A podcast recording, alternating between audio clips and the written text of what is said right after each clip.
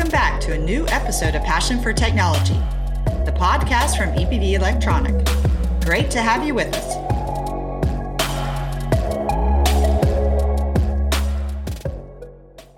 Welcome to the Passion for Technology podcast. Digitization is conquering more and more market share in the field of drive technology. The growth rates of smart motors and motors controlled by frequency converters are well over 5% annually. What are the reasons for this success? What are the advantages of digital motor control? We'll be talking about this and more with our guest today. Ralf Kennel is retired professor for electrical drive systems and power electronics at Technical University of Munich. Hi, Ralf. Hi. Ralf, how would you describe briefly what constitutes digital motor control? An electrical drive consists of three main components. One is the actor itself, that means the converter from electrical energy to mechanical energy and return. Then we have power electronics and then we have control. The only component which was transformed into digital version is control.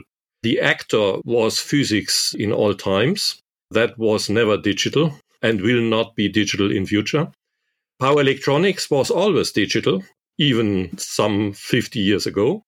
So that will be digital in future, of course.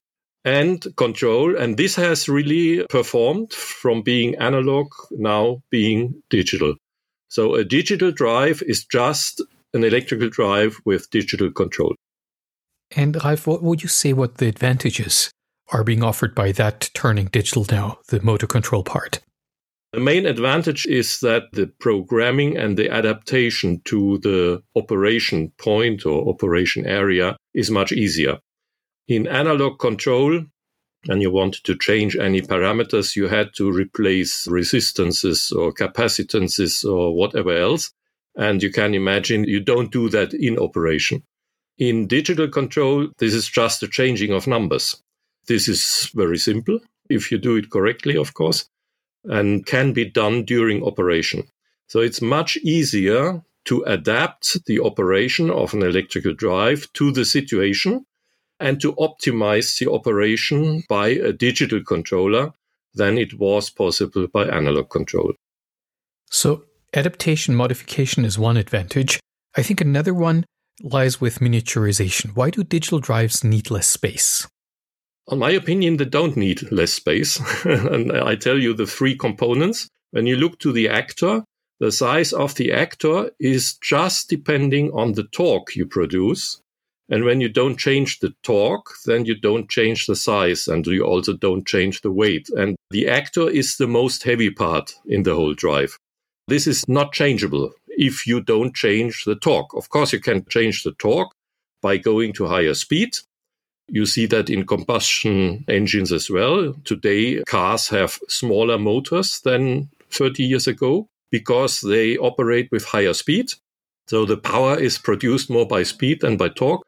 So you need smaller motors. You can do that in electrical motors as well. But physically, when you need a certain torque, there is no choice. You cannot reduce anything.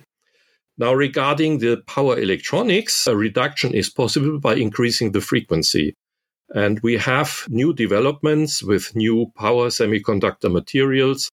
People talk about wide bandgap materials. Even the former president Barack Obama knows that and has given a talk on that. So increasing the frequency means also a reduction in space just because you have to use smaller portions of energy. When you go up with a frequency, you do not need to deal with so high amount of energies in each period of the frequency. So the whole system can get smaller, but it is a minor part. And regarding the electronics, of course, digital electronics is smaller than analog electronics. And the main reason is that it doesn't need so much energy. A digital controller needs less energy than analog electronics and that means it can be designed smaller.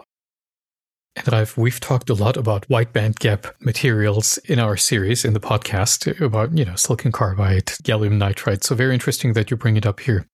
What about noise? Is there any impact on the noise that drives produce when they're driven by digital motor control? Yeah, there is an impact regarding noise, but not by the digitalization. It is more by the fact that we go to higher frequencies. Former times, the switching frequency of a drive inverter was around 10 kilohertz, maybe between 5 and 10, and our ears are sensitive enough to hear that. Now, going to these wide bandgap semiconductor materials, we can go higher than 20 kilohertz. That means we don't hear it so much. It is a bit a pity for our dogs because they still hear it, but we don't.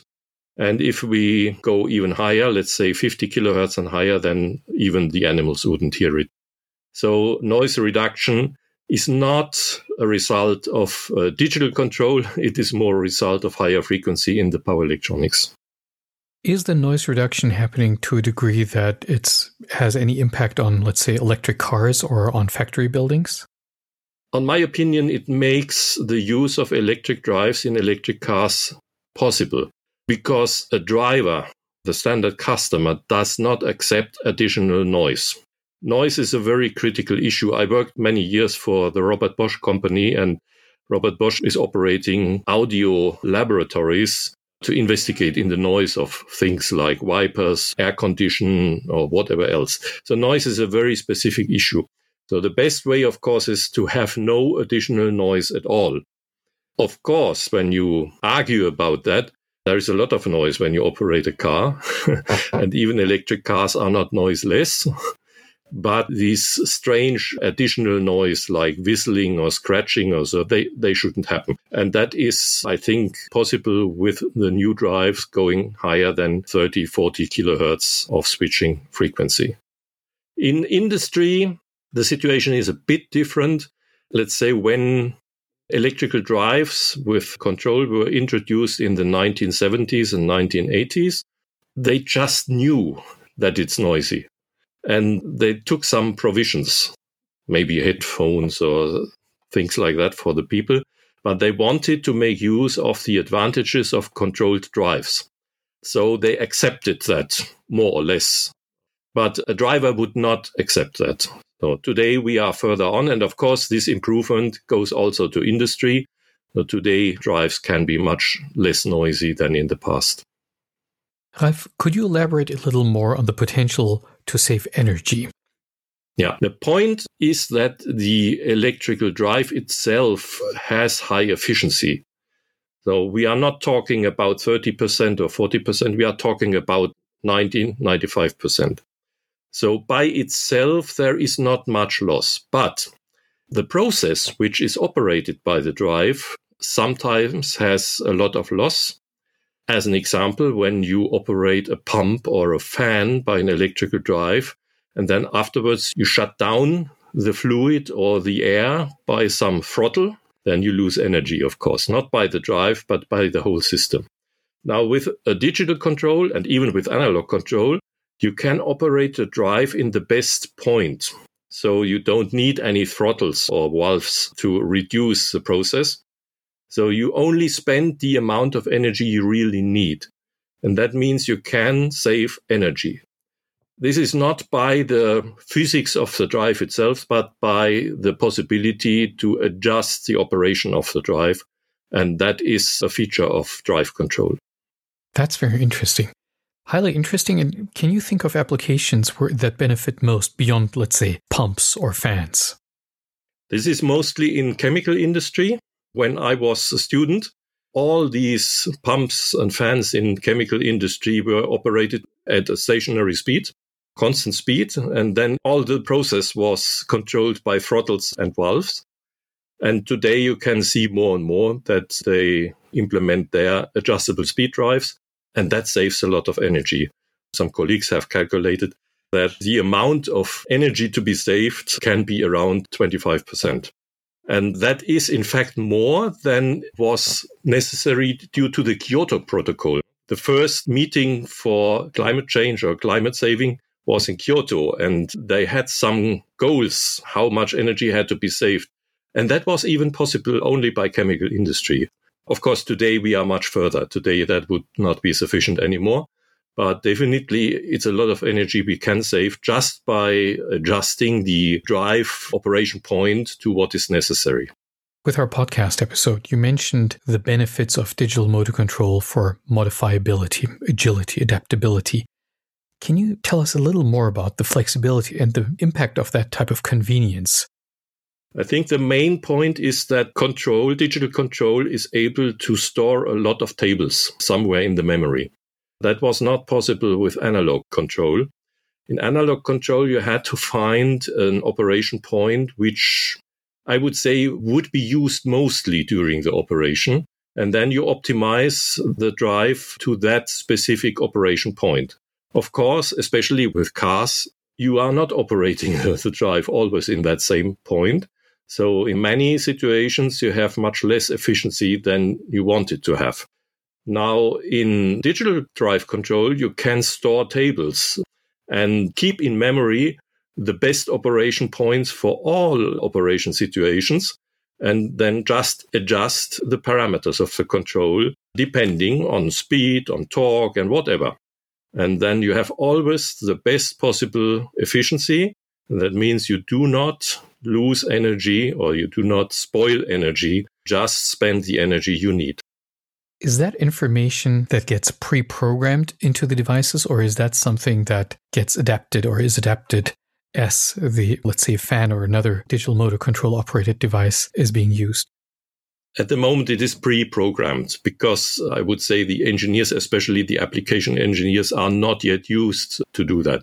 I see in the future that application engineers have more influence on that. At the moment, I would say it's a manufacturer storing all these tables and all these different operation points. And the customer relies more or less on the manufacturer that he finds the best operation point. But I think in future, engineers have to learn how to adjust themselves to make better use of it. Ralf, among all the things that we've touched upon now, which of these advantages do you think is the most important driving force in the success of digital drive technology? The adaptation of the operation point, the possibility to operate a drive always with the best possible efficiency. That means you do not spoil energy. And energy is topic number one for electrical drives, and I think for society as well. Wow, thank you. I've learned a lot with just a few questions that you and I discussed over. Now, what I'd also love to learn more about, and this is something that we do in every episode of the Passion for Technology podcast, is I'd very much love to know, and our listeners would love to know too, I imagine, when and how you developed your individual, your personal passion for technology. Oh, that's a good question. Uh, I recently made some PowerPoint presentation of my life because, as mentioned before, I'm, I'm retired. So I had a farewell party here and so.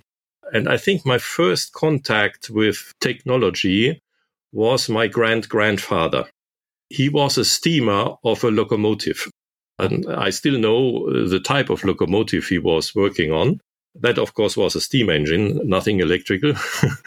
and as an employee of German Railway, he also had a garden very close to the railway line. So I stood very often at the fence of that garden and watched the trains passing by. Maybe I was influenced by that situation. Later, I had, of course, a model railway, and I'm very sure if we would make more gifts of model railways instead of computers to our children, we also would get more engineers. That's such a beautiful bridge. I mean, almost poetic. So thank you for sharing that. Well, thank you, Ralf. Thank you for the insights that you've shared with us today. And as always, everyone listening to this podcast, our audience, you can find more info in our show notes. Please feel free to subscribe to our podcast, Passion for Technology, on either Spotify, Apple Podcasts, or any of the other popular podcasting platforms. Ralf, thank you for joining us today. You're welcome.